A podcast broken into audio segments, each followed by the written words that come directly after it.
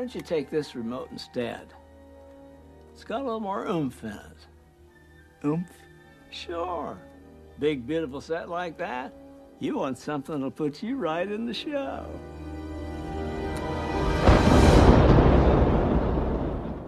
Καλημέρα, καλησπέρα ή καλό βράδυ. Καλώς ήρθατε σε ακόμη ένα Director's Cut. Είμαι ο Λάζαρος Κολαξής. Είμαι ο Γιώργος Τόγιας. Και σήμερα θα μιλήσουμε για το Pleasantville, μια ιδιαίτερη ταινία με ταξίδι στο χρόνο, αν μπορεί να θεωρηθεί έτσι.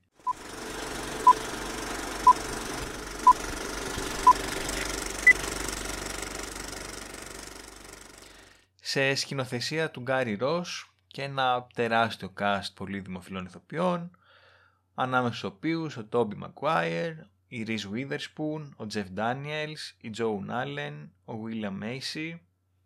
Νομίζω αυτοί πάνω κάτω. Ναι. Επίσης, καλή χρονιά. Ε; Δεν θα βγει τώρα την καινούργια χρονιά αυτό, Λάζα. Ναι, καλή χρονιά. Αυτό το πιο σημαντικό.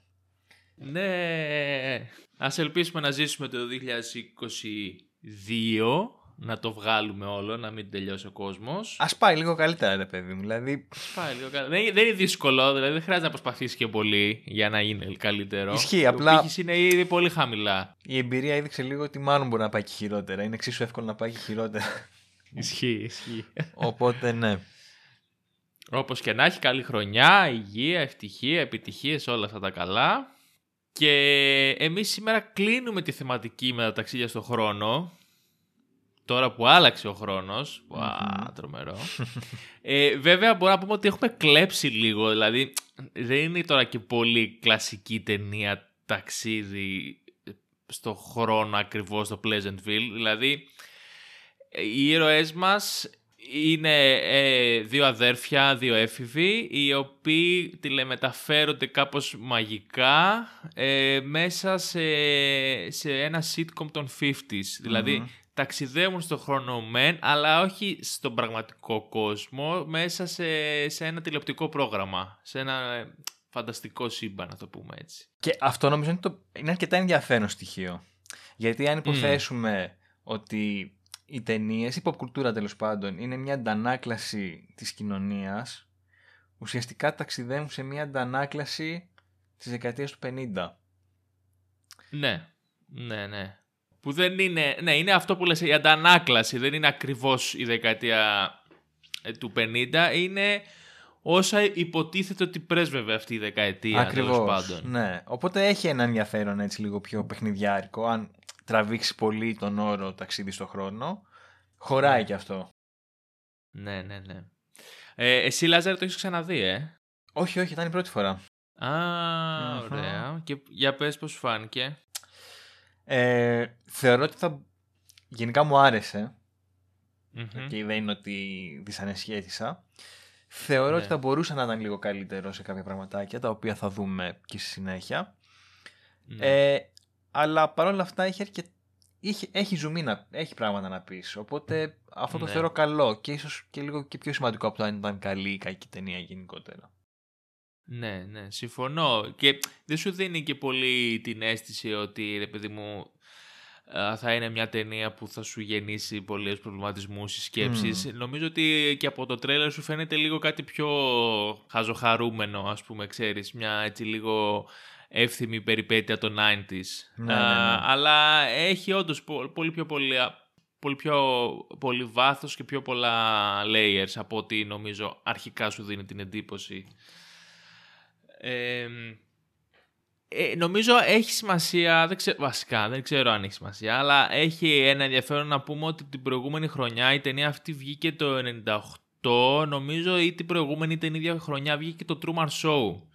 Α, λοιπόν, τώρα που το λες αυτό, ε, γενικά ναι. αυτές οι δύο τελευταίες χρονιές, βασικά, μ, όχι τελευταίες ακριβώς, οι δύο τελευταίες, από το 98 μέχρι το 2001, ναι. Αν, αν θυμάσαι, έχουν βγει άπειρες ταινίες οι οποίες έχουν παρόμοια θεματική λίγο με το Truman Show. Είναι το Matrix, το Dark City.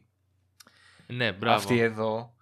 Είναι λες και η, η αλλαγή της χιλιετίας οδήγησε μια ναι. μαζική παράκρουση και νομίζαν όλοι ότι ξέρεις, ζούμε σε ένα ψεύτικο κόσμο και τώρα θα αποκαλυφθεί η αλήθεια. Ναι, ναι, έρχεται μια μεγάλη αλλαγή, ας πούμε, ένα μεγάλο καινούριο κεφάλαιο, ρε παιδί μου, στην ανθρωπότητα. Το νιώθανε πάρα πολύ τότε οι άνθρωποι. Ναι, το Truman Show είναι ακόμα πιο κοντά σε αυτό ναι, ναι, ναι. που πρεσβεύει το Pleasantville, με την έννοια ότι μιλάμε για την κοινωνία του θεάματος, τέλος πάντων, τα TV shows, ε, τι σημαίνει η προβολή, μπράβο και η τηλεόραση στις ζωές των ανθρώπων, τα προάστια και ένας συγκεκριμένος στερεοτυπικός τρόπος ζωής. Παρ' όλα αυτά όμως, ενώ μοιάζουν ότι έχουν πάρα πολλές ομοιότητες, νομίζω ότι ε, εν τέλει καταλήγουν να είναι εντελώς διαφορετικές ταινίες όμως. Ναι, ισχύει. Ενώ ξεκινάνε από, από την ίδια φετηρία, ε, ε, καταλήγουν σε δύο τελείω διαφορετικά πράγματα στην πορεία τους, ας πούμε, σαν ταινίες. Εξελίσσονται πολύ διαφορετικά. Ισχύει. Anyway, πάντως υπάρχει αυτή η τάση που ανέφερες και εσύ, ξέρεις, στο τέλος της χιλιετίας να να βρούμε κάτι διαφορετικό, ξέρεις. δηλαδή, νομίζω γενικά υπήρχε, άρα προβλήθηκε και, μέσα από τον κινηματογράφο αυτή η ανησυχία. Λοιπόν. Για πες. Α, πού θες να το πιάσουμε τώρα, λες; Α, νομίζω θα μου πεις γιατί σε, είδα πολύ αποφασισμένο. Ε, αλλά λέω να το πιάσουμε από τις θεματικές.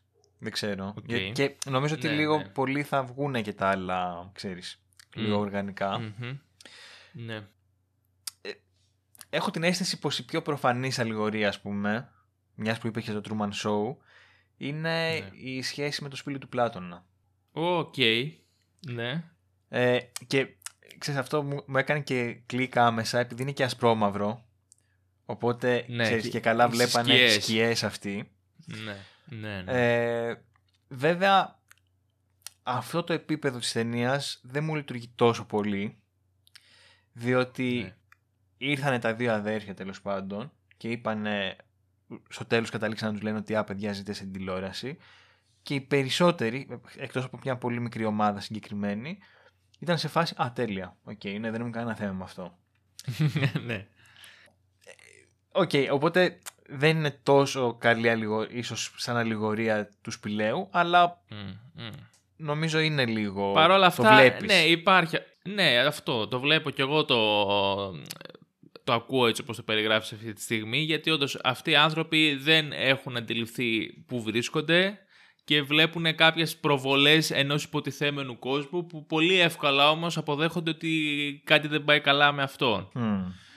Ε, και όντως και, και οι άνθρωποι αυτοί δεν είναι απλά ξέρεις, κάποιοι πραγματικοί άνθρωποι που είναι ε, ε υπνοτισμένοι ή έχουν βυθιστεί σε έναν κόσμο. Είναι λίγο περίεργοι, είναι λίγο σαν σαν χαρακτήρες ενός τηλεοπτικού σοου, όντως. Δηλαδή δεν έχουν πολλά ανθρώπινα χαρακτηριστικά. Δεν τους προβληματίζει το γεγονός ότι ανατρέπεται όλος τους ο κόσμος, όλη τους η αλήθεια, ναι. ας πούμε, ή ότι ξαφνικά βλέπουν κάτι που δεν το έχουν ξαναδεί ποτέ στη ζωή τους. Είναι σαν να σπάει το Matrix για αυτούς. Είναι λίγο σαν αθώα πλάσματα άβουλα που απλά περιφέρονται και αρχίζουν σιγά σιγά να συνειδητοποιούν ότι λίγο μπορούν να ξεφύγουν από το ρόλο που τους έχει αποδοθεί. Ε, δεν νιώθεις όλη την ώρα ότι έχουν βαθιά συνείδηση, ότι έχουν σκέψη, ικανότητα, αντίληψη, ξέρω εγώ. Είναι κάπως λίγο σαν, ε, σαν αλγόριθμος. Ακριβώς. Το ναι. οποίο αυτό δεν είναι, δεν είναι κακό γιατί λειτουργεί μέσα στο context ναι, έτσι, ναι, ναι, του, του σενάριου. Γιατί όντως είναι μέσα σε μια τηλεοπτική σειρά. Δηλαδή είναι προϊόντα ενδεχομένως της φαντασίας κάποιου ανθρώπου αυτή, κάποιας εταιρείας τέλος πάντων. Αυτός ο κόσμος. Ναι, ε, ε, σίγουρα μπορεί να το πιάσεις από πολλές πλευρές και νομίζω μπορεί να δουλέψουν όλες οι θεωρίες που έχεις πάνω στο Pleasantville, mm. πώς, πώς λειτουργεί. Ε, το ακούω αυτό με το σπήλαιο που λες και εσύ. Σίγουρα μια άλλη μορφή είναι ότι πόσοι άνθρωποι κλειδωνόμαστε μέσα στους ρόλους μας και ξεχνάμε πώς είναι η πραγματική ζωή, οπότε στραγγίζουμε την ύπαρξή μας από κάθε ευχαρίστηση ή προσωπικές ε, φιλοδοξίες, όνειρα, στόχους και εγκλωβιζόμαστε σε μια ρουτίνα που βγάζει όλα τα χρώματα και κάνει ένα πολύ στεγνό και ξερό αποτέλεσμα. Που αυτή η θεματική ας πούμε συνοδεύει και πολλές ταινίες που έχουν να κάνουν με τα προάστια. Που βλέπουμε συνήθως χαρακτήρες ναι. να εμπλέκονται σε μια ρουτίνα που όλα φαντάζουν τέλεια αλλά στην πραγματικότητα οι ίδιοι δυσανασχετούν και θέλουν να ξεφύγουν από αυτό. Ναι, ναι, ναι. Και ναι, εδώ φαίνεται ξεκάθαρα αυτό. Α το πιάσουμε όμως λίγο από ξέρεις, πιο μικρά κομμάτια ναι, για ναι, να ναι. μην χαωθούμε σε όλο αυτό το τετοιο Ε, Κάτι πολύ μικρό που όμως εμένα μου άρεσε σαν μικρή θεματική είναι το πώς εμείς, οι, τέλος πάντων, οι άνθρωποι που παρακολουθούμε συνήθως ε, προϊόντα της pop κουλτούρας, ε, ταινίες, σειρές κτλ. Πώς βρίσκουμε ευχαρίστηση με το να παρακολουθούμε συνέχεια το ίδιο και το ίδιο, μια πολύ ελεγχόμενη κατάσταση, ε, μια σειρά με 10, 50, 100 επεισόδια που τα έχουμε δει 6 εκατομμύρια φορές, ξέρουμε ακριβώς τι θα γίνει, είναι όλα πάρα πολύ ε, προβλέψιμα και ελεγχόμενα. Δηλαδή, το πιο χαρακτηριστικό παράδειγμα νομίζω είναι τα φιλαράκια που για τον μισό πλανήτη είναι το, το, το comfort zone ας πούμε. Ναι, ναι. Ε, αλλά ο καθένας ξέρεις, λίγο πολύ όλοι έχουν ένα τέτοιο κομμάτι, μια ξέρω εγώ, τριλογία του των Θηλιδιών, ο Χάρι Πότερ, ένα αγαπημένο βιβλίο. Ε, όλοι έχουμε ένα μέρος στο οποίο νιώθουμε ασφαλείς και επιστρέφουμε συνέχεια εκεί ξανά και ξανά. Και ίσως ένα πολύ μεγάλο κομμάτι αυ, αυτής της μας επιθυμίας είναι ότι ε, επιστρέφοντας σε αυτό το σημείο ξέρουμε ότι δεν θα προκύψει κάτι απρόπτο, δεν υπάρχουν προβλήματα, ξέρουμε ακριβώς που αρχίζει και που τελειώνει, είναι, μοιάζει να είναι ο παράδεισος. Και είναι ναι. ο τρόπος με τον οποίο πάρα πολλοί άνθρωποι ξεφεύγουν από τα καθημερινά τους προβλήματα και σβήνουν, κάνουν ένα shutdown και μένουν σε αυτό το κομμάτι. Ε, το Pleasantville σαν τηλεοπτική σειρά το 50s είναι για τον πρωταγωνιστή μας, τέλος πάντων για το ένα από τα δύο αδέρφια, αυτό το ακριβώς το πράγμα. Ε, είναι αυτός ένας έφηβος στη δεκαετία του 90 ξέρω εγώ, στην Αμερική του 90 με ό,τι και αν σημαίνει αυτό και βρίσκει τρομερή ευχαρίστηση να παρακολουθεί μια σειρά των 50s η οποία είναι απόλυτα βαρετή ξέρω εγώ, φαντάζομαι. Ναι, ειδικά για ένα παιδί της, της ηλικίας του θα περίμενες ότι θα ήθελε να βλέπει κάτι πιο ενδιαφέρον. Ναι, ναι, ναι. Είναι εντελώς ξενέρωτο, ας πούμε. Mm. Παρακολουθεί δηλαδή μια επαρχιακή πόλη μεσαίας τάξης όπου είναι όλοι οι λευκοί, οι γυναίκες ε, φροντίζουν το σπίτι και μαγειρεύουν, οι άντρες πάνε στις δουλειές τους, όλοι οι έφηβοι έχουν κοπέλες, η ομάδα μπάσκετ του σχολείου πάει καλά. δηλαδή είναι μια θεωρητικά τέλεια ζωή.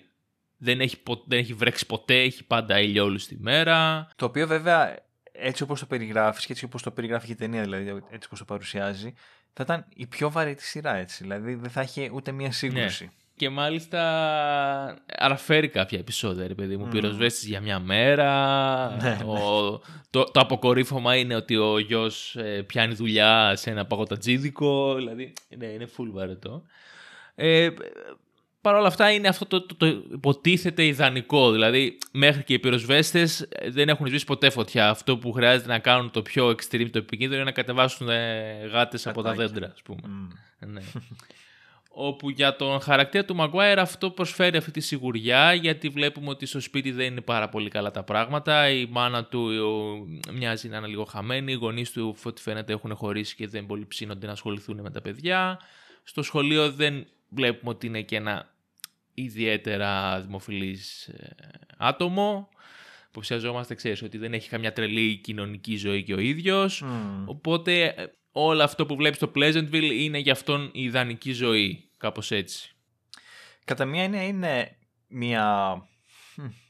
Δεν ξέρω αν είναι πρώιμη, πάντως είναι μία εκδοχή κάποιου nerd, ας πούμε που ξέρει, ναι. έχει βρει μια σειρά και όχι απλά την παρακολουθεί, ξέρει κάθε διάλογο απ' έξω, κάθε πληροφορία. Όλα τα ε, τρίβια, ναι, ναι. Ναι, και είναι γύρω του και λένε, ξέρω εγώ, ρε φίλε, εντάξει, ποιο, ποιο είναι το νόημα να ξέρεις όλα αυτά, ξέρω εγώ. Ναι, ναι, ναι.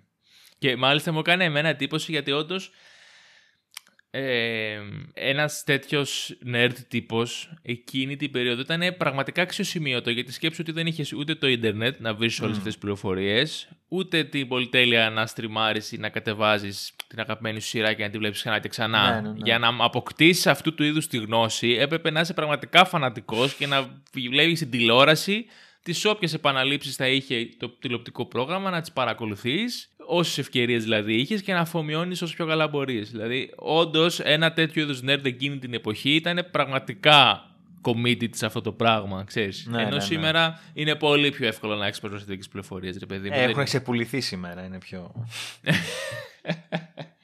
ναι. Ε, και βέβαια σε αντιπαραβολή του Maguire με την αδερφή του που είναι το ακριβώς αντίθετο. Ε, είναι μια σχετικά popular ε, μαθήτρια στο σχολείο, ψιλοκούλ, ε, γκομενίζει. Ε, δεν προφανώς έχει κανένα ενδιαφέρον για αυτή την ντόρκη σειρά που βλέπει ο αδερφός του και τη θεωρεί πολύ ξενέρωτη γιατί όντως αυτήν η ζωή φαίνεται να έχει πολύ πιο μεγάλο ενδιαφέρον. Παρ' όλα αυτά είναι και αυτή όσο στερεοτυπική είναι και ο αδερφός της. Ναι. Δηλαδή είναι και αυτή παραμένει σε ένα καλούπι άλλου είδους μεν, αλλά καλούπι. Ναι, είναι η κλασική κοπέλα που είναι λίγο πιο τολμηρή για την ηλικία της ας πούμε. Έχει, φοράει τα μοντέρνα τα ρούχα. Ε, το μόνο που σκέφτεται είναι το σεξ, ok. Okay, αυτό νομίζω στην ηλικία είναι περίπου να μην το σκέφτεσαι βασικά. Κατά μία έννοια. Ναι, εντάξει. εντάξει. Ε, καλά, υποτίθεται ναι. είναι πιο, πιο απελευθερωμένη, Αυτό, ειδικά ναι, για την σε σχέση εποχή με της. τον- Ναι. Ε, και βέβαια πέτυχε το μεγάλο της στόχο να βγει με το γκόμενο που είχε βάλει στο μάτι. Και μάλιστα Το να έρθει, κάγκουρα, ναι. ναι, να έρθει και σπίτι της. Το Σαββατοκύριακο που λείπανε οι γονείς. Τώρα, μέσα από αυτούς τους δύο χαρακτήρες, εγώ βλέπω εμ, να προκύπτουν ε, δύο θεματικές, γι' αυτό έκανα και όλη αυτή την Μμμ. εισαγωγή, όπου βλέπουμε στην ουσία πώς έρχεται η αλλαγή στη ζωή σου, γιατί όπως αναφέραμε αυτό το ασπρόμαυρο όλο είναι η απόλυτη ρουτίνα και η απόλυτη επανάληψη, πώς έρχεται μια αλλαγή στη ζωή σου σε δύο επίπεδα, σε προσωπικό Μμμ. και σε ένα κοινωνικό.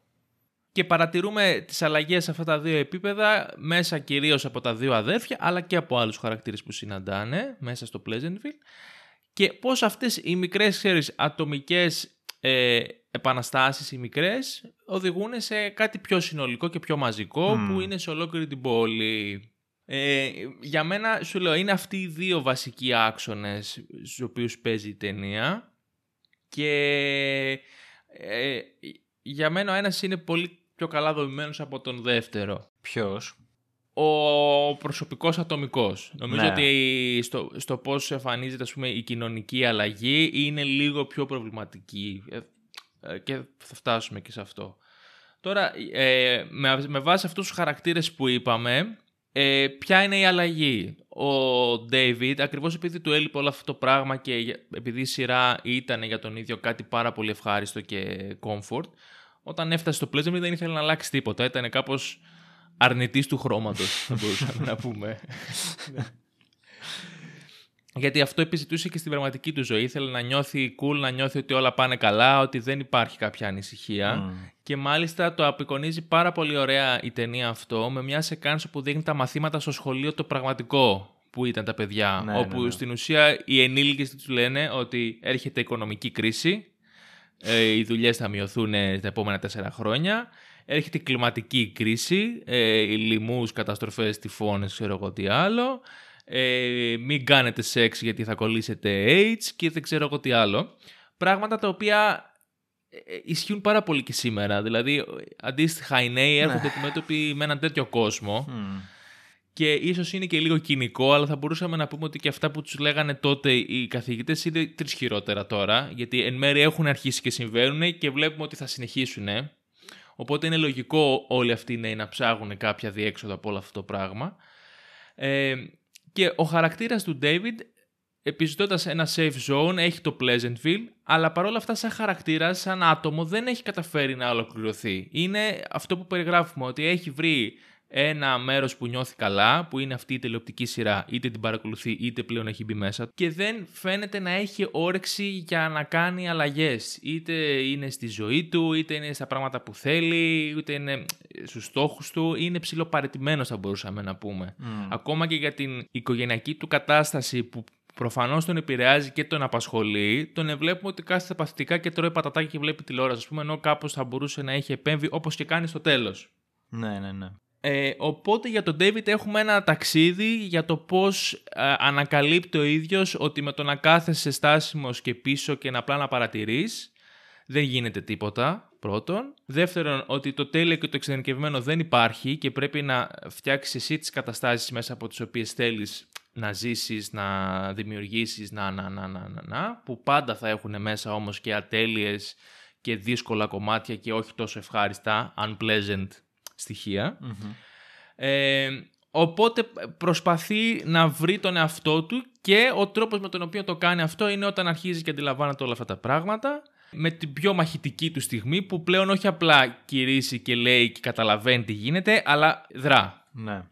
Πάει μπροστά και προστατεύει τη μητέρα του από μια ας πούμε Συμμορία. ε, συμμορία ναι, νταΐδων και παίρνει αυτό που λέμε τη ζωή στα χέρια του και επιτέλους αρχίζει να κάνει όλα αυτά για τα οποία είχε αρχίσει σε πρώτη φάση να αντιλα- αντιλαμβάνεται και σε δεύτερη φάση να κηρύσει και να συζητά με τους άλλους.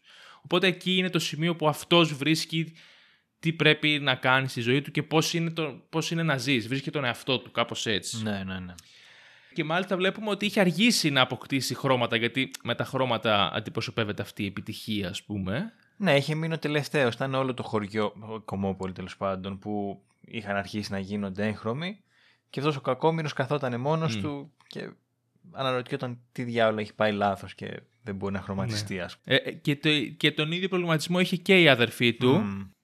Όπου ενώ όλοι είχαν αρχίσει και παιδιόντουσαν, αυτή που είχε κάνει 10 φορές περισσότερο σεξ από όλους. Τίποτα. γιατί ήταν ακόμα ασπρόμαυρη, ναι.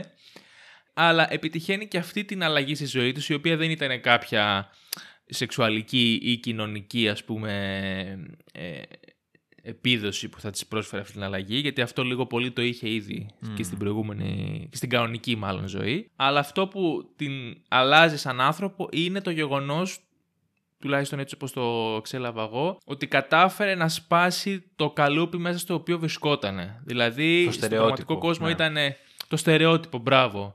Ήτανε, μπορεί να ήταν ψηλό cool, αλλά ήταν στερεοτυπικά cool. Δηλαδή όλοι από αυτήν περιμένανε ότι μάλλον δεν θα περάσει στο πανεπιστήμιο, ότι δεν της αρέσει να διαβάζει, ότι απλά θα πηδιέται, ξέρω εγώ, με τον ε, Μμ. πιο ωραίο του σχολείου κτλ.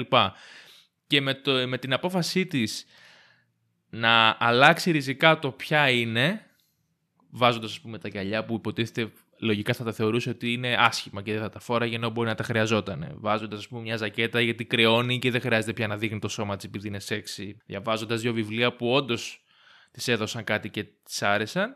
Και με την απόλυτη πράξη να μείνει εκεί γιατί μόνο εκεί θα μπορούσε να πάει στο πανεπιστήμιο γιατί πλ- μάλλον στην πραγματική ζωή ήταν αργά για αυτό το, για αυτή την απόφαση, το οποίο είναι λίγο, πε- είναι λίγο ε, περίεργο και όχι τόσο ευχάριστο το ότι αποφασίζει να μείνει στον ψεύτικο κόσμο γιατί εκεί νιώθει ότι έχει την επιλογή. Εμένα δεν μου δούλεψε τόσο αυτό είναι η αλήθεια. Ναι, ναι, ε- είναι, είναι λίγο περίεργο όντως, Ναι. γιατί αρνήθηκε κάπως τον πραγματικό κόσμο αυτή. Αυτό, και βασικά είναι αυτό που έλεγα και πριν ότι ε, όλοι οι χαρακτήρες δέχονται πολύ εύκολα το ότι «Α, οκ, είμαστε με ένα τηλεοπτικό show, δεν έγινε και κάτι». ναι. Και ξέρω εγώ, ο αδερφός της του λέει ότι «Α, ξέρεις κάτι, θα μείνω εδώ» και αυτό σε φάση «Α, ok, cool». Δηλαδή, Τα είπαμε, δεν θα σε ξαναδώ ποτέ. ναι, Ναι, εντάξει, δεν πειράζει, θα, ξέρω εγώ, θα έρχομαι που και που να σε βλέπω μάλλον. ναι, ναι, ναι, ναι. Μου φάνηκε λίγο απλούστευση. Βέβαια, είχε προχωρήσει τόσο πολύ η ταινία μέχρι εκείνο το σημείο που προφανώς για να το εξερευνήσει αυτό δεν γινόταν. ε, Έτσι θα ήθελε τουλάχιστον άλλη μισή Ναι. ώρα. Για μένα αυτή ήταν, ε, αυ- αυτός, αυτή ήταν και η αιτία που κάπως αποφάσισε η ταινία στο τέλος της να διαλέξει πρωταγωνιστή ενώ δεν χρειαζόταν. Ναι. Δηλαδή, ενώ μέχρι εκείνο το σημείο μπορούσα πάρα πολύ εύκολα να ακολουθώ και τους δύο και να με νοιάζουν και οι δύο, ξαφνικά εκεί η ταινία ήταν σαν να σου επέβαλε ότι ο Μαγκουάιρ είναι ο πρωταγωνιστής. Ξέρεις. Ναι, που και αυτό λίγο ήταν κάπως περίεργο διότι την αλλαγή στο, σ- στη, στην εκπομπή ήθελε να την επιβάλλει η Witherspoon. Γιατί ε, επειδή ήταν και πιο, ας πούμε έτσι, πιο έξαλλη και τα λοιπά, δεν μπορούσε να αντέξει το, τον συντηρητισμό της εποχής. Οπότε Μμ. επιδίωκε να εισάγει ιδέες από την δεκαετία του 90 στο serial.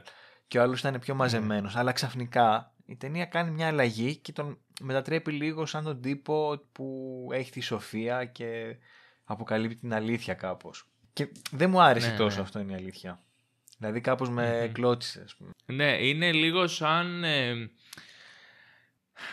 ώρες ώρες η ταινία αυτή μου έβγαζε ότι εγώ από τη δεκαετία του 90 τα έχω λύσει ρε παιδί μου τα προβλήματα Καλά αυτό, ναι, Ε, είναι άλλο και, θέμα, πά- ναι. και, πάω, και πάω στη δεκαετία του 50 για να δείξω ποιο είναι το σωστό.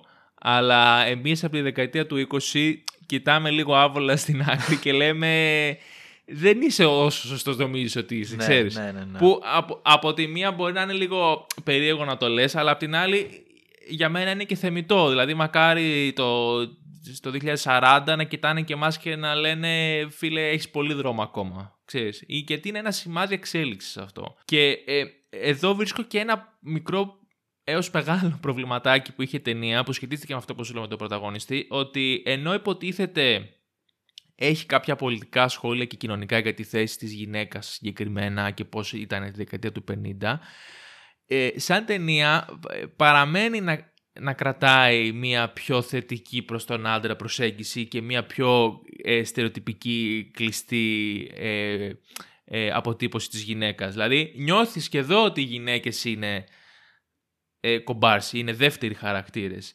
Ε, μια, δηλαδή η σκηνή ας πούμε που είναι στο δικαστήριο στο τέλος ο πατέρας και του δείχνει τη, στον εξώστη τη γυναίκα. Δηλαδή ε, βλέπ, αντί να μας ενδιαφέρει το πώς ξαφνικά η γυναίκα πήρε τη ζωή στα χέρια της και είναι ένα αυτόβουλο, ένα αυτόνομο που έχει λόγο ύπαρξης και θα κάνει ό,τι γουστάρει προσεγγίσαμε όλη αυτή τη σχέση του ζευγαριού μέσα από τον πατέρα, λέγον, προσπαθώντας να του δείξουμε αυτού νου ότι ξέρεις κάτι, δεν, είναι, δεν σου λείπει μόνο η καθαριότητα και το φαγητό, σου λείπει η γυναίκα σου σαν ε, αγάπη, κατάλαβες; Ναι, Πάλι ναι, δηλαδή ναι, μας ναι. ένιαξε πώς θα το καταλάβει αυτός το πράγμα. Που δεν το κατάλαβε ότι ε, αυτό, αυτός ο άνθρωπος έχει δικαιώματα ίσα με μένα. Το κατάλαβε με το ότι ε, δεν αγάπαγα το φαγητό, αγάπαγα αυτήν, αλλά παραμένει λιγάκι στα πλαίσια της ιδιοκτησίας του και σαν κάτι που υπάρχει για αυτόν, κατάλαβες; Ναι, ok. Okay. Πώς το εννοώ; Ναι, ναι, ναι, ναι κατάλαβα. Ε, συμφωνώ. Ναι. Έχεις δίκιο. Και με, το, και, με, και με το ρόλο αυτό που ανέφερες των, των δύο αδερφών, η, η κοπέλα ενώ στην αρχή συμβολίζει το πιο σεξι σαν, γυναικό και, σαν γυναίκα και αυτή που είναι πιο ατίθαση και αμαρτωλή, όταν πάει να γίνει το πράγμα πιο θετικό και σοβαρό, κλείνεται και διαβάζει και αναλαμβάνει το τιμόνι ξεκάθαρα Μαγκουάερ. Ναι, ναι, ναι, ναι. Βέβαια, απλά αυτό με τον πατέρα θα πω ότι ε, έτσι όπως το λες δεν το είχα σκεφτεί την αλήθεια, οπότε όντως υπάρχει ένα θεματάκι, αλλά αφενός μεν μέχρι τότε είχε δώσει πολύ περισσότερο χρόνο στη μητέρα. Ναι. Ε, και χρειαζόμουν μια σκηνή, δηλαδή αυτός ο μονόλογος ανάμεσα στον Μαγκουάιρ και τον πατέρα του μου άρεσε, διότι έδωσε κάπως βάθος στον πατέρα. Μου θύμισε μάλιστα τη σκηνή στο Call Me By Your Name, που ο πατέρας γενικά δεν, δεν είχε πρωταγωνιστικό ρόλο, αλλά στο τέλος απέκτησε βάθος ας πούμε. Και ναι. εδώ σου δείχνει παιδί μου ότι okay, στο τέλος αυτό που φοβόταν ήταν η αλλαγή. Που μου, ναι, ναι. σαν θεματική τη βρίσκω πάρα πολύ ενδιαφέρουσα γιατί ο κόσμος μπορεί να μην θέλει να πάει σε μια... να, να ενστερνιστεί καλύτερες ιδέες, πιο προοδευτικές. Μια απάντηση... Ναι, είναι αυτό που δεν είναι απλό. Δηλαδή, ξέρεις, νομίζω πρέπει να το ναι. λαμβάνουμε υπόψη. Ναι, ναι. Αλλά ναι, σε αυτό που είπες, συμφωνώ.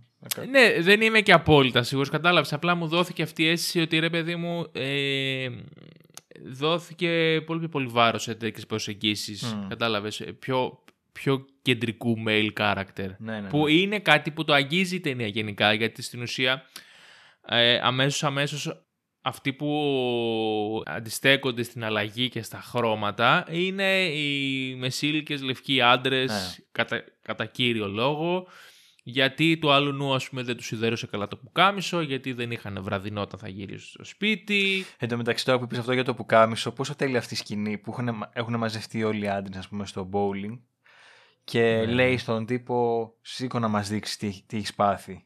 Και αυτός ντροπιασμένος ας πούμε κατεβάζει τον μπουφάν και δείχνει το χαλασμένο που κάμισε και αρχίζεις να κλαίει. ναι, ναι, ναι. Ε, ναι, και παρόμοια ας πούμε αλλαγής στους χαρακτήρες έχουμε και σε ήρωες που δεν είναι, που μάλλον δεν είναι το πρωταγωνιστικό του έντο που αναφέραμε τον αδελφό. Έχουμε την μητέρα, όπως είπες και εσύ, που αρχίζει πια επιτέλους να αντιλαμβάνεται ότι ε, έχει και αυτή ζωή, δηλαδή αυτή, είναι, αυτή κι αν είναι σαν ας πούμε και μίζερη ύπαρξη Οπότε βλέπουμε ένα δικό της ταξίδι που ανακαλύπτει τη σεξουαλικότητά της, την ελευθερία της, το ότι δεν ανήκει ή δεν είναι υποχρεωμένη να κάνει κάποια πολύ συγκεκριμένα πράγματα όπως κάνανε και οι γυναίκες στη δεκαετία του 50 και κάνουν μέχρι και σήμερα σε άλλο βαθμό μεν αλλά σίγουρα συνεχίζεται αυτό το πράγμα. Ε, και το αφεντικό του Μαγκουάιρ στο παγωτατζίδικο φασφουντάδικο ξέρω ναι, ναι, είναι. Ο Τζεφ Ντάνιελς. ε, ο οποίος ανακαλύπτει ότι η ρουτίνα αυτή τον σκοτώνει. Αυτός τρώει μάλλον ίσως την πιο ε, μεγάλη υπαρξιακή και φιλοσοφική κρίση από όλους τους χαρακτήρες ε, γιατί αντιλαμβάνεται ότι η επανάληψη και η ρουτίνα είναι ένα εντελώς μάταιο πράγμα το οποίο δεν έχει καν νόημα στον κόσμο τους γιατί υπάρχουν συνθήκες που κάποιος συνεχίζει και κάνει τα ίδια και τα ίδια και νεκρώνει μέσα του. Δεν ξέρω, δεν είμαι σε θέση να το κρίνω αυτό αλλά γιατί υπάρχουν και άλλοι παράγοντες πιο επιτακτικοί. Δηλαδή όταν κάποιος ας πούμε δεν έχει φαγητό ή δεν μπορεί να προσφέρει στην οικογένειά του ή σε κάποιον άλλο μια υποστήριξη που θέλει, σίγουρα θα αναγκαστεί να κάνει κάτι άλλο. Σε αυτόν τον κόσμο που φαίνεται να μην υπάρχουν καν χρήματα ή να μην έχουν έννοιες, το να συνεχίζει να καθαρίζει ένα πάγκο ας πούμε στον Μπεργκεράδικο είναι πραγματικά εντελώς μάταιο. Οπότε τρώει μια πολύ μεγάλη υπαρξιακή κρίση και ανακαλύπτει ότι αυτό που του αρέσει είναι η τέχνη, το οποίο είναι το ακριβώς αντίθετο. Είναι μια δημιουργική διαδικασία που ε, σε βάζει να ψάξεις πραγματικά ε, τι θέλεις να εξωτερικεύσεις και πώς θα το κάνεις και ε, υποτίθεται ότι λειτουργεί σε πάρα πολλά επίπεδα, ρε παιδί μου. Και μια επιπλέον τραγικότητα, τραγική διάσταση στο χαρακτήρα είναι ότι σε κάποια φάση του φέρνει ο Μαγκουάιρ ένα βιβλίο τέχνης και λέει «Α, τι ωραίο είναι», ναι. αλλά άμα εγώ είμαι, τα βλέπω όλα σπρώμαυρα, αυτό το πράγμα για μένα δεν λέει κάτι. Που είναι πάρα πολύ. Ναι. Δεν ξέρω, με συγκίνησε λίγο εκεί, ας πούμε. Ε, ε, και εκεί και, και στο κομμάτι που αναφέρει ότι. Yeah, σε τρομάζει λίγο γιατί ενώ φαίνεται ότι έχει μια προδιάθεση, ε, τον πιάνει μια απογοήτευση γιατί λέει: Εγώ δεν μπορούσα ποτέ να τα κάνω αυτά. Αυτό, ας πούμε. ναι, ναι, ναι. Παρ' όλα αυτά όμως τα συνεχίζει και τα καταφέρνει πολύ καλά για άνθρωπος που δεν έχει ξαναζωγραφίσει ή δεν έχει δει χρώματα. καλά μπορώ να πω. και αντίστοιχα ακολουθούν ε, πάρα πολλοί ε, κάτοικοι του Pleasantville σε αυτή τη διαδικασία. Έχει ενδιαφέρον να δούμε ότι η πρώτη ομάδα που είναι πιο πρόθυμη και ανοιχτή στην αλλαγή και στα χρώματα είναι οι νέοι κυρίως ή τουλάχιστον ένα κομμάτι των νέων ενώ οι πιο δυσκύλοι είναι αυτοί που αναφέραμε και πριν, οι πιο συντηρητικές ομάδες των μεγάλων κυρίως σε ηλικία ανδρών, λευκών, που έχουν συνηθίσει με ένα συγκεκριμένο τρόπο και οποιοδήποτε άλλη αλλαγή για αυτούς είναι απειλή και πρέπει να συντηρήσουν τις ε, ιδέες τους και δεν ξέρω εγώ τις κατά άλλο. Ναι. Με κύριο πρεσβευτή το Δήμαρχο. Ναι, ναι, ναι. Που είναι στην ουσία η, η, το σημαντικότερο σύμβολο της ε, αρχής της εξουσίας της επίσημης ε, θεσμικής ε, ε, ε εξουσίας ενός χώρου, ας πούμε, ενός ναι. τόπου. Και σε αυτό το κομμάτι αρχίζει και μπαίνει αυτό που λέγα και πριν το πιο κοινωνικό και πολιτικό ας το πούμε σχόλιο στην ταινία αφού έχουν γίνει όλα αυτά τα σε προσωπικό επίπεδο αρχίζουμε και βλέπουμε ότι αυτές οι μικρές ε, αλλαγές στα άτομα προφανώς οδηγούν σε ένα κοινωνικό ανακάτεμα. Ναι, ουσιαστικά εκεί είναι που, που φαίνεται πάρα πολύ μετά η φεμινιστική αλληγορία, αν μπορούμε να την πούμε έτσι, της ταινίας, που νομίζω είναι αρκετά ενδιαφέρουσα διότι δένει και με το sitcom, που οι τηλεοπτικές σειρές εκείνης εποχής ουσιαστικά δίναν μια πάρα πολύ απλουστευμένη και ιδανική εικόνα του Αμερικάνικου ονείρου. Ότι η γυναίκα θα είναι σπίτι, θα mm. μαγειρεύει, θα πλένει, θα κάνει ό,τι πρέπει να κάνει μια γυναίκα τέλος πάντων. Ο άντρας θα φέρνει τα λεφτά και όλοι μαζί θα ζούμε τέλεια στο εξαιρετικά ευρύχωρο σπίτι. Θα τρώμε απίστευτα τεράστιες, μεγα... ε, απίστευτα τεράστιες ποσότητες φαγητού σε σημείο που υπό φυσιολογικές συνθήκες θα σκάς. Δηλαδή και θα ιδιάζεις. Ναι, χολυστερίνη στο Θεό. ναι. ναι. Ε, και εδώ είναι η μία θεματική, μια ακόμα θεματική που είδα, το πώς η αφήγηση αλλοιώνει την πραγματικότητα κατά κάποιον τρόπο. Δηλαδή, δηλαδή, αυτές οι σειρές ας πούμε παρουσιάζανε μια τρομερά ε, τον αμερικάνικο τρόπο ζωής ως κάτι πάρα πολύ τέλειο που δεν έχει κανένα απολύτως πρόβλημα ε, αλλά ξέρω εγώ αναφέρει κάποια στιγμή και ο Τόμπι Μαγκουάιρ πρωτού μπει στο sitcom ότι στο Pleasantville δεν υπάρχουν άνεργοι ας πούμε. Ναι, που αυτό ποτέ ναι. δεν, δεν είχε γίνει στην ιστορία της Αμερικής ούτε τότε που ήταν ας πούμε κρατεό το αμερικάνικο όνειρο. Ε, ναι, είναι μια φούσκα. Είναι μια φούσκα η, ναι. την οποία υποτίθεται κοιτάνε όλοι για να μην κοιτάνε τα πραγματικά προβλήματα. Και κάπως προσπαθούν όλοι να πείσουν τους άλλους ότι είμαστε πολύ κοντά σε αυτό ρε παιδί μου. Είναι ο στόχος, ε, είμαστε στα μισά, κάπως έτσι, το φτάνουμε, το πλησιάζουμε. Θέλει λίγη προσπάθεια από όλους μας. Και αν κάποιος δεν τα πάει καλά είναι γιατί δεν προσπαθεί αρκετά. Ναι, ναι, ναι, τα κλασικά. Ε, και αυτό έχει ενδιαφέρον, ας πούμε, και σε εμάς τώρα που γίνεται της μουρλής με τη δεκαετία του 80 που άμα δεις μια ταινία τυπική ας πούμε που ξέρεις αναπαριστά εκείνη την εποχή κατά πάσα πιθανότητα, εντάξει δεν είναι απόλυτο βέβαια τώρα τελευταία ήταν και λίγο πιο κριτική στάση αλλά τα περισσότερα δείγματα ίσως ήταν λίγο πιο τι ωραία που περνάγαμε τότε και τα πάντα πηγαίνανε ρολόι. Ναι, είναι, είναι, είναι μια γενικότερη τάση αυτής της νοσταλγίας. Να, εξ, ναι, ναι. εξαδενικεύει το παρελθόν και να, ε, και, και, να, δείχνει, να δίνει μια αίσθηση ανακούφισης ότι τα πράγματα κάποτε ήταν πιο εύκολα. Ότι ε, τότε ήταν πιο καλές εποχές. Πάντα συμβαίνει αυτό και σε προσωπικό επίπεδο πάλι, γιατί πολλές φορές θέλουμε να νιώσουμε λίγο κι εμείς ότι μια ικανοποίηση ότι ήμουν εκεί, το έζησα, τι ωραία που ήτανε κρατάμε τα καλά, δεν κρατάμε τα αρνητικά, αλλά και φυσικά και σε πολιτικό επίπεδο πολλές φορές συμφέρει να δείχνεις ότι ε, κάποτε πηγαίναν όλα τέλεια, ας πούμε, και μπορούμε να το ξανακάνουμε αυτό. Ξέρω, Make America Great Again, ξέρω, ναι, ναι, τέτοια ναι. πράγματα. Ε, αυτό που μου άρεσε σχετικά με αυτή τη θεματική είναι ότι πολύ λίγο, δηλαδή κυρίως στην αρχή της ταινίας, πήγε να αποτυπωθεί και αυτό κάπως στο σενάριο. Δηλαδή, αν θυμάσαι, νομίζω η δεύτερη σκηνή της ταινίας ήταν ο Τόμπι Μαγκουάιρ που υποτίθεται μιλάει στην κοπέλα που ήθελε να τη ζητήσει να βγούνε. Mm. Αλλά τελικά και μας έδειχνε αυτό να τη λέει, ξέρω εγώ, θα, είναι, θα είμαι μόνος στο σπίτι άμα θες να έρθεις. Και μετά γινόταν cut και βλέπουμε την αντίδρασή της που, που, που χαμογελούσε, ας πούμε, σαν να ήταν έτοιμη να δεχτεί. Και τελικά διαπιστώνουμε ότι η ναι. αντίδρασή της ήταν απέναντι σε έναν άλλον τύπο που της μίλαγε. Και ουσιαστικά ο Μαγκουάιρ μίλαγε μόνος του. Ναι, ναι. Δηλαδή και εδώ βλέπουμε το πώς η τέχνη, το μοντάζ βασικά, μπορεί λίγο να λιώσει την πραγματικότητα και να δημιουργήσει μια αφήγηση παραπλανητική. Και φτιάχνει ένα παραμύθι που όπως και ο Μαγκουάιρ και εμείς πολλές φορές ε, το λέμε στον εαυτό μας για να νιώσουμε καλύτερα. Ε, να αυτό, αυτό παραμυθιαζόμαστε γιατί θέλουμε να δούμε πούμε, κάτι πολύ τολμηρό να συμβεί ή κάτι πάρα πολύ καλό ή κάτι που είναι εκτός πραγματικότητας να γίνεται πραγματικότητα.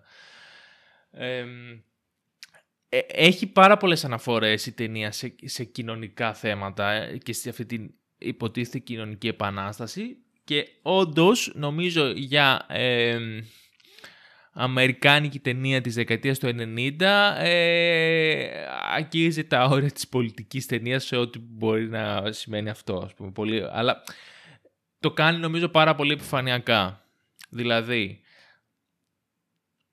σίγουρα ε, υπάρχουν, ε, έχει θεματικές μέσα σε αυτό το κομμάτι, μάλλον να το πω διαφορετικά, που θα ήθελα να τις εξερευνήσεις πολύ περισσότερο και το κάνει ελάχιστα. Σου δείχνει ένα teaser ότι πάω να το κάνω και ότι αντιλαμβάνομαι ότι υπάρχει, αλλά στην ουσία δεν το κάνω, γιατί δεν θα είναι πολύ ευχάριστο, γιατί δεν προλαβαίνω, δεν ξέρω εγώ για ποιο λόγο. Ε, και αυτό λίγο με χάλασε. Χαρακτηριστικά, ας πούμε, ε, μια σκηνή που μου άρεσε πολύ είναι όταν ο δήμαρχος μπαίνει μέσα στο κομμωτήριο και σηκώνει το άλλο του δέσει στη θέση και λέει αυτός ε, δεν είναι, είναι δυνατό να σου πάρω τη θέση και ταυτόχρονα κάθεται. Ακριβώς, δηλαδή είναι μια τόσο χαρακτηριστική σκηνή που αποτυπώνει τις σχέσεις εξουσίας που υπάρχουν μέσα στην κοινωνία πέρα δηλαδή από το λευκός άντρας μέσης ηλικίας, πετυχημένος, μεσοαστός, δεν ξέρω εγώ τι, ε, αυτή η κανιβαλιστική διάθεση της κοινωνίας ο ένας να είναι πιο ισχυρός από τον άλλον και να, το να ένας να είναι υπόδουλος και ο άλλος να είναι το αφεντικό και όλοι να υπακούμε σε κάποιους νόμους φαίνεται πάρα πολύ στην κοινωνία και στο Pleasantville. Και ενώ πάει να το κάνει αυτό και να αρχίσει να παίζει με το πόσο, είναι, πόσο γλυκιά είναι εξουσία, πόσο μας αρέσει να είμαστε μέσα σε βαθμίδες και ο από κάτω, ο από πάνω να μας τηγώνει τον από κάτω, δεν το κάνει ακριβώς. Ε, έχει τη σκηνή, ξέρω εγώ, τη χαρακτηριστική με τα βιβλία που καίνε, που προφανώς νοηματοδοτεί τη, τη φασιστική αυτή πρακτική με τον κάψιμο των βιβλίων, αλλά και πάλι δεν το ακίζει πολύ. Ή έχει την πινακίδα τύπου απαγορεύονται οι μαύροι που λέει απαγορεύονται οι πολύχρωμοι, ξέρω εγώ τι έγραφε. Ναι, εντάξει, μετά είναι λίγο, για το ρατσισμό. Είναι λίγο προφανής οι αλληγορίες από ένα σημείο και μετά. Ναι, ναι, και ενώ σου δείχνει και σου λέει ναι αυτό κάνω, δεν φαίνεται να έχει πολύ όρεξη να αρχίσει να, να ψαχτεί με αυτά τα θέματα. Ναι, ναι, ναι. Δηλαδή όλο το κίνητρο αυτών των ανθρώπων ε, είναι λίγο ότι βγαίνουν από τη ρουτίνα τους και δεν, δεν, σου δείχνει άτομα τα οποία διψάνε για εξουσία ή έχουν τρομερό κέρδος και θέλουν να το διατηρήσουν με κάθε κόστος. Πιο πολύ είναι σαν χαζοί χάχες που απλά φοβούνται την αλλαγή και άμα την κάνουν θα είναι πολύ ευχαριστημένοι. Ας πούμε. Κατάλαβες ότι δεν έχουν καταλάβει ακριβώς πόσο ευχαρούμενοι θα είναι. Αυτό είναι το πρόβλημά τους. Κατάλαβες κάπως έτσι. Το οποίο βέβαια ε, εγώ το, το θεωρώ αρκετά στην πραγματικότητα ότι είναι πολύ πιο σημαντικό πρόβλημα από ό,τι νομίζουμε. Δηλαδή, πολλοί άνθρωποι, ε, νομίζω το συζητάγαμε και μαζί κάποια στιγμή, ότι άμα πει σε κάποιον ότι θα μπορεί να βγάλει μέχρι 200.000 ευρώ, θα σου πει όχι, επειδή φοβάται πως αυτή η μία στο ένα εκατομμύριο πιθανότητα να αποκτήσει 201.000 θα του στερηθεί. Δηλαδή ο φόβος ότι κάπως θα, περιοριστώ, αυτό, θα περιοριστεί αυτό που έχω κι ας είναι στραβό ρε παιδί μου. Ε, ναι, ότι ο φόβος μην πέσεις πιο κάτω ναι. σε κάνει να μην ε, θέλεις να κυνηγήσεις και καινούργια πράγματα και να μείνεις εκεί που είσαι ικανοποιημένος. Για να βλέπεις τα χειρότερα, ναι, ναι, ναι, πούμε. κάπως έτσι. Βέβαια, προφανώς θα μπορούσε να το κάνει εντάξει, και πιο. να, να διεισδύσει περισσότερο, βέβαια. Δεν το κάνει. Ναι, ε, και ε, δεν το κάνει και για μένα στο, αυτό είναι το κομμάτι λίγο που, μου, που με χαλάει στη ταινία. Ενώ στο προσωπικό επίπεδο βλέπω ένα πολύ ωραίο ταξίδι που έχει να ανακαλύψει θέματα. Στο κοινωνικό βλέπω ότι το πάει μέχρι ένα βαθμό ίσα ίσα για να σου πει ότι να υπάρχει και αυτό. Και όσο το προχωράει, το κάνει χειρότερο με ποια έννοια; Ότι ενώ υπάρχει μια κοινωνική αλλαγή, υπάρχει μια διάθεση να φανεί η πραγματική ζωή, να ανακαλύψουμε τα χρώματα, να βγούμε εκεί έξω, ξέρεις. Ε, να αποκτήσουν οι γυναίκες ή τέλος πάντων όλοι οι άνθρωποι κάποια δικαιώματα. Δεν θα αναφερθώ, ας πούμε, ότι δεν έχει καμία παρουσία, ας πούμε, μαύρων ή κάποιων άλλων ε, μειονοτήτων που θα ήταν κατευθείαν ένα θέμα που θα, μόνο η ύπαρξή τους θα θα έβγαζε, θα νοηματοδοτούσε τελείως διαφορετικά το χωριό, την πόλη. Ε, αλλά όσο το προχωράει το κάνει χειρότερο με ποια έννοια, ότι τελικά μας δείχνει η ταινία ότι με, με, με τα σωστά λόγια και με έναν πολύ inspired λόγο, ας πούμε, σε ένα δικαστήριο μέσα σε ένα θεσμικό και οργανωμένο πλαίσιο, μπορείς με λογική και με επιχειρήματα να πείσεις τον όποιον είναι απέναντί σου και με ένα τρικάκι του τύπου άμα νευριάσεις θα, θα δείξεις το πραγματικό σου εαυτό θα τον καταφέρεις να γυρίσει και να αλλάξει όλη την προσωπικότητα, όλος του συμβολισμός, όλο του ναι, το ναι, νόημα. Ναι, ναι, Πράγμα που δεν συμβαίνει στην πραγματική ζωή. Και δεν χρειάζεται να γίνει αυτή η ταινία. Συμφωνώ ότι δεν θα χρειάζονταν να είναι full πολιτική και να σε μιζεριάσει ή να σου δείξει κάτι πολύ σκληρό. Αλλά από τη στιγμή που αρχίζεις και ανακαλύπτεις πιο βαθιά πράγματα στο προσωπικό επίπεδο, θα ήθελα να το κάνει και στο κοινωνικό. Ή αν ήθελες να μείνεις σε ένα πολύ επιφανειακό και στο προσωπικό. Δεν θα είχα πρόβλημα άμα ήταν ευχάριστη ναι, ταινία. Ναι, ναι, Κατάλαβες πώς το λέω. Κατάλαβα, ναι.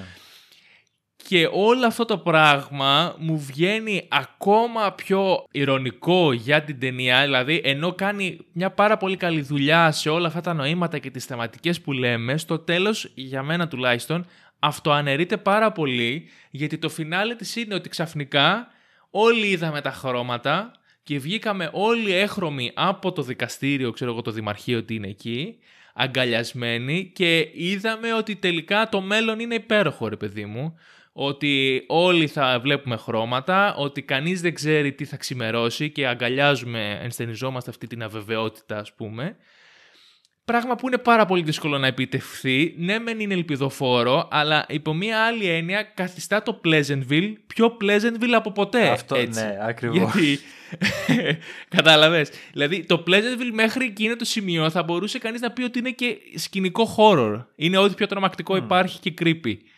Ξαφνικά όμως, τότε έγινε πραγματικό Pleasantville, όπου είναι ένα μέρος που δεν υπάρχουν ανισότητες, δεν υπάρχει, ξέρω εγώ, ρατσισμός, το μέλλον είναι μπροστά, όλοι έχουμε χρώματα, οι παππούδες ποτίζουν ανέμελοι ταγκαζόν, τα παιδιά έχουν βιβλία στα χέρια τους. Ένας παράδεισος ε, ε, επίσης. Θα μπορούσε, ναι. θα μπορούσε δηλαδή ακριβώς εκεί που τελειώνει η ταινία να συνεχίσει μια ακριβώς ίδια ταινία που να μπει κάποιος άλλος εκεί μέσα και να αρχίσει να, να κάνει πραγματικά δουλειά. Κατάλαβες ναι, πώς ναι, το ναι, λέω. Ίσως βέβαια αυτό, άμα το δεις και λίγο πιο μέτα, Ότι ξέρεις, κάθε φορά ναι. η πρόοδος μιας εποχής είναι ο συντηρητισμός της επόμενης. Ναι, αυτό που λέγαμε ότι το 2040 θα λένε πάλι για μας ναι, ναι, ναι, ε, πόσο βλάκες πούμε, ήταν. Μακάρι, ναι. Καλά, δεν νομίζω ότι το κάνουν αυτό, αλλά σου λέω άμα θες να είσαι καλός. Ούτε εγώ, ούτε εγώ νομίζω, γιατί δεν είναι... Θα μπορούσε, ας πούμε, να, αν ήθελε να κάνει κάτι τέτοιο, να τελειώνει η ταινία και ξαφνικά να είναι όπως είναι η δεκαετία του 90. Γιατί η δεκαετία του 90, όταν ξεκινάει η ταινία, υποτίθεται ότι είναι μια δύσκολη και άγρια εποχή της Αμερικής και ότι ο πρωταγωνιστής μας νοσταλγεί τα 50's. Αν τελείωνε το 90, θα μπορούσε κάλλιστα να έρθει ένας άλλος μετά και να το ναι, προχωρήσει. Ναι, ναι, Τώρα τελειώνει ονειρικά. Είναι σχεδόν ε, τα καταφέραμε. Αλλά εντάξει, ok. Okay.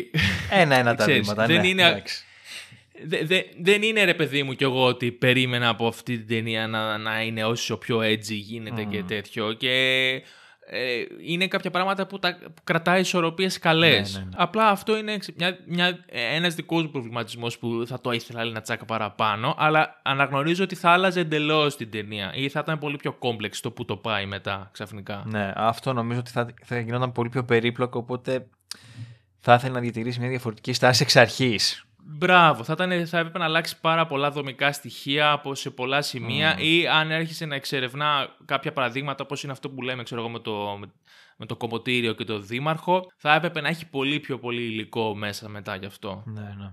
Αλλά ok, okay, ξέρεις.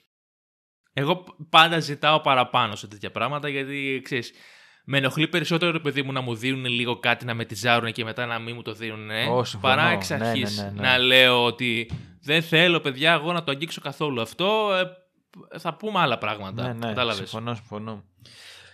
Ε, νομίζω κάπου έτσι καλύψαμε τις θεματικές. Δεν, δεν ξέρω αν έχεις να πεις κάτι. Νομίζω είπαμε αρκετά.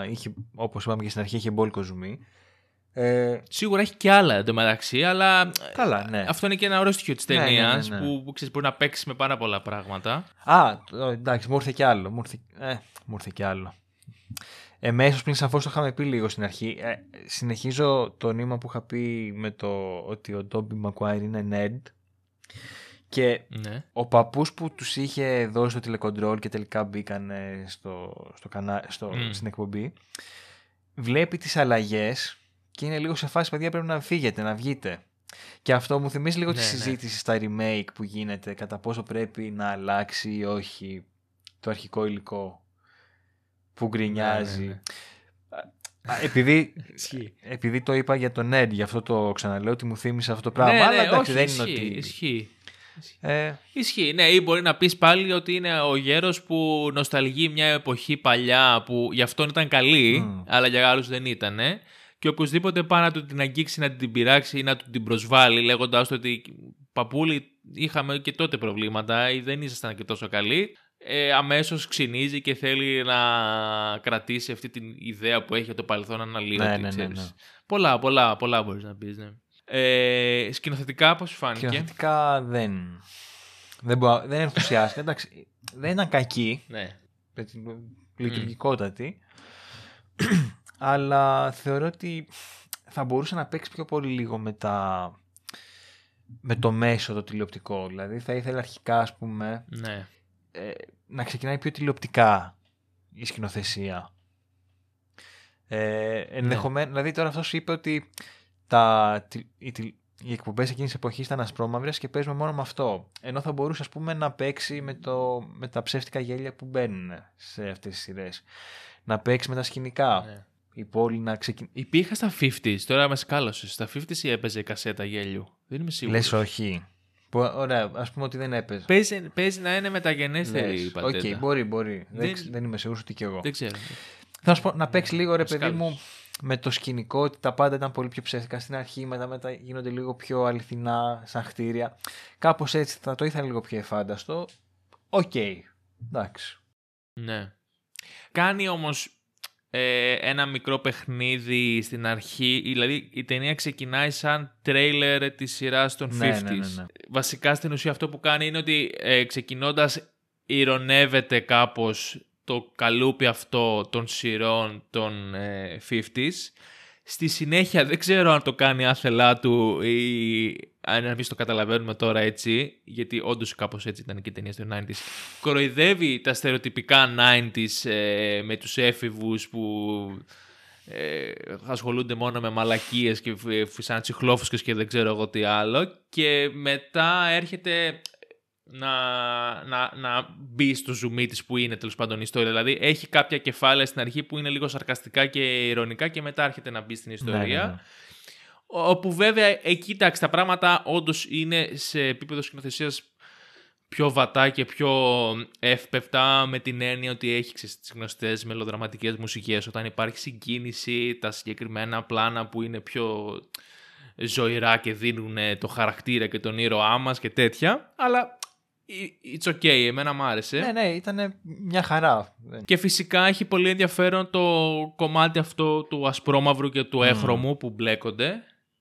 Ε, όπου να πούμε μάλιστα ότι το 97, πότε, 96 πότε άρχισε να γυρίσματα, 97 νομίζω, ε, δεν είχαμε τις ψηφιακές κάμερες που χρησιμοποιούμε κυρίως πλέον στον κινηματογράφο, οπότε όλη η ταινία γυρίστηκε σε έχρωμο φιλμ, μετά έγινε scanning και ψηφιοποιήθηκε το φιλμ για να μπορέσουν να πανεύουν στα χρώματα και να κάνουν το ασπρόμαυρο και να αφήσουν τις παλέτες των άλλων χρωμάτων. Ε, που έχει πολύ ενδιαφέρον σαν διαδικασία γιατί μετά το 2007, 10, πότε έχουμε, δεν θυμάμαι τώρα, μου διαφεύγει. Τις πρώτες ταινίες που γυρίζονται εξ ολοκλήρου σε ψηφιακή μορφή και θα ήταν πολύ πιο εύκολη αυτή η διαδικασία προφανώς. Ε, και μου άρεσε και το στοιχείο των χρωμάτων που τα κρατούσε έτσι σε ένα λίγο πιο παστέλ χρώμα και δεν ήταν αυτό το πολύ έντονο για να σου βγάλει το μάτι και έγινε αυτή η μετάβαση όσο προχωρούσε η ταινία πιο όμορφα και πιο, πιο γλυκά. Κατάλαβες. Ναι, ναι, ναι. Όχι, αυτό ας πούμε το τρικάκι ας πούμε, που είναι και ο, ο πυρήνας, ας πούμε, το βασικό κόνσεπτ της ταινίας. αποδόθηκε πάρα πολύ ωραία, όπως λες και εσύ. Δεν... Ναι, ναι, ναι, ναι, ναι. Ναι. Και μιας και λέμε και για τα κοινωνικά, ας πούμε, έτσι, θεματάκια της ταινίας, ε, σαν trivia να το αναφέρουμε, ότι στα γυρίσματα του συγκεκριμένου φιλμ ένας ε, χειριστής κάμερας, βοηθός μάλλον, ε, ο Brent Hershman, έχασε τη ζωή του γιατί επέστρεφε σπίτι του μετά από μια 19ωρη βάρδια που είχε, όπου είχαν προηγηθεί άλλες 4 μέρες που δούλευε για 15 ώρες, οπότε ο άνθρωπος ήταν ναι. προφανώς εξουθενωμένος. Ε, και τον πήρε ο ύπνος στο αυτοκίνητο, νομίζω έπεσε σε μια κολόνα ή τέλος πάντων βγήκε εκτός ελέγχου το αυτοκίνητο και έχασε τη ζωή του και ξεκίνησε μετά από το υπόλοιπα μέλη του συνεργείου μια διαδικασία για να βελτιωθούν οι εργασιακές συνθήκες στην ε, New Line Cinema νομίζω, ήταν η ναι, εταιρεία ναι. τους, εταιρεία παραγωγής, ε, όπου τελικά δεν πέτυχε. Ταν, ταν, νομίζω δεν, ε, δεν, δεν δικαιώθηκε ας πούμε αυτός ο αγώνας, ο οποίος είχε πάρει το όνομα του δύστιχου αυτού ε, χειριστή ε, και νομίζω γενικά στο τέλος ή στην αρχή έχει ότι η ταινία είναι αφιερωμένη στη μνήμη του ναι. ίδιου. Αυτό. Σαν fact, απλά το λέμε. ναι. Λοιπόν, ολοκληρώσαμε κάπως έτσι τη θεματική με ταινίες με ταξίδια στον χρόνο. Ελπίζουμε να σας άρεσε. Ναι. Εμένα μου άρεσε. Και εμένα μου άρεσε. ναι. Ε, μέχρι την επόμενη φορά, δεν ξέρω, ναι, δεν θα πούμε κάτι άλλο για την επόμενη θεματική, αλλά. Θα είναι και αυτή ωραία όμως, θα πούμε. Α το πούμε αυτό. Θα είναι ωραία. Αυτό, αυτό πήγα να πω. Έχω και εγώ μια αίσθηση ότι δεν έχουμε διαλέξει ακόμα τις ταινίες. Είμαστε στο κομμάτι που διαλέγουμε τη θεματική, αλλά πιστεύω ότι θα γουστάρω ναι, πολύ ναι, ναι, εγώ. Ναι, ναι, ε, λοιπόν, μέχρι την επόμενη φορά και τη νέα θεματική, να βλέπετε πάρα πολλές ταινίες, να μας διαβάζετε στο directorscut.gr, να μας ακολουθείτε σε facebook και instagram και να μας ακούτε όπου παίζει podcast σε Spotify, Apple Podcast, Google Podcast, ε, Castbox και χίλια δυο άλλα. Ναι. Ήμουν ο Λάζαρος Κολαξής. Ήμουν ο Γιώργος Στογιάς. Σας ευχαριστούμε πάρα πολύ. Και καλή χρονιά. Καλή χρονιά. Γεια σας.